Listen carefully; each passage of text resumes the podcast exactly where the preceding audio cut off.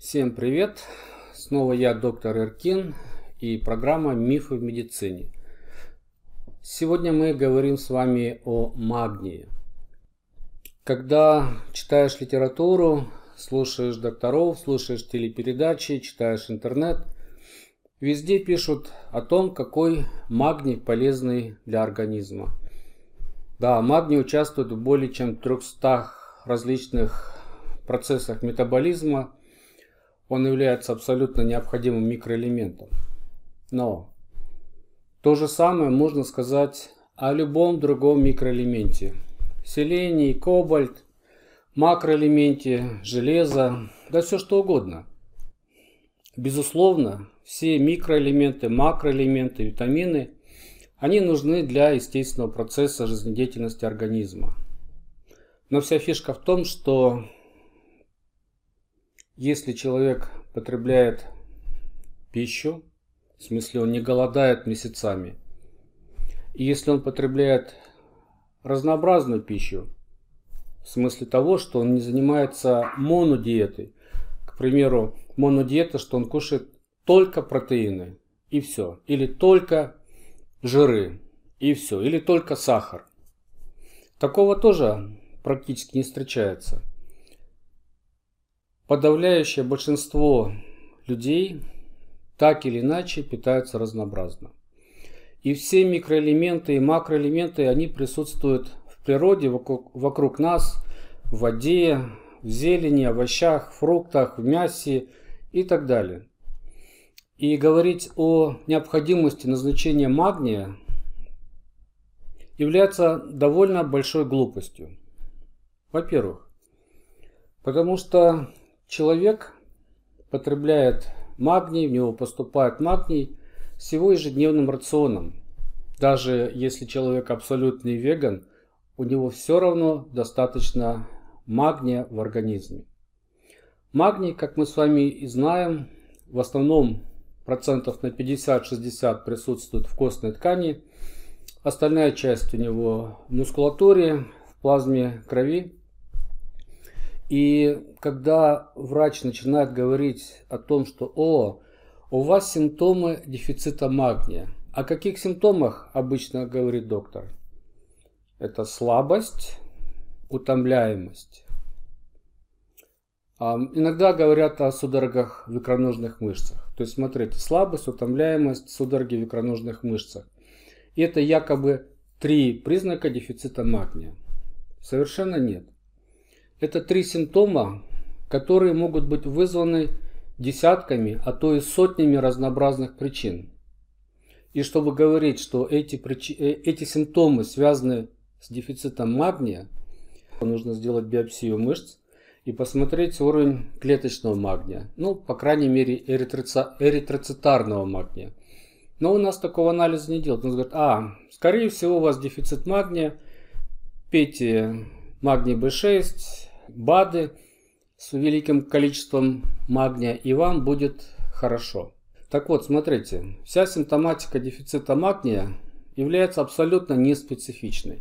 В медицине, так же как и с историей витамина В6, за последние лет 60 практически не было выявлено клинического случая дефицита магния. Дефицит магния бывает, но только в трех случаях он может возникнуть. Первый случай, когда у человека не работает подвздошная кишка, потому что магний всасывается из подвздошной кишки. Почему может не работать подвздошная кишка? Во-первых, если была резекция, то есть ее хирургически взяли и по какой-то причине отрезали, поставили там стому. Это ваш случай? Вряд ли. Два других случая, когда встречается дефицит магния. Это болезнь крона, аутоиммунное заболевание толстой кишки крайне редкое заболевание. И третий случай – это целиакия, непереносимость глютена. Тоже исключительно редкое заболевание. Получается три крайне редких случая, когда может наблюдаться дефицит магния.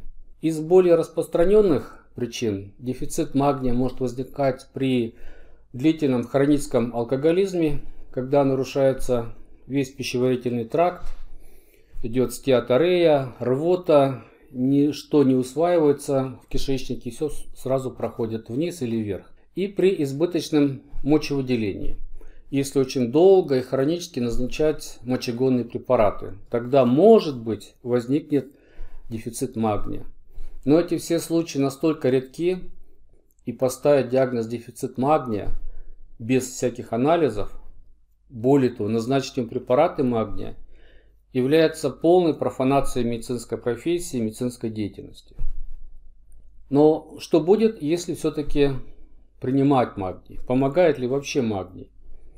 Вообще раньше, говоря раньше, это лет 30 назад, 20 лет назад, думали, что магний может помочь при гипертонической болезни при, и для профилактики острой ишемической болезни сердца.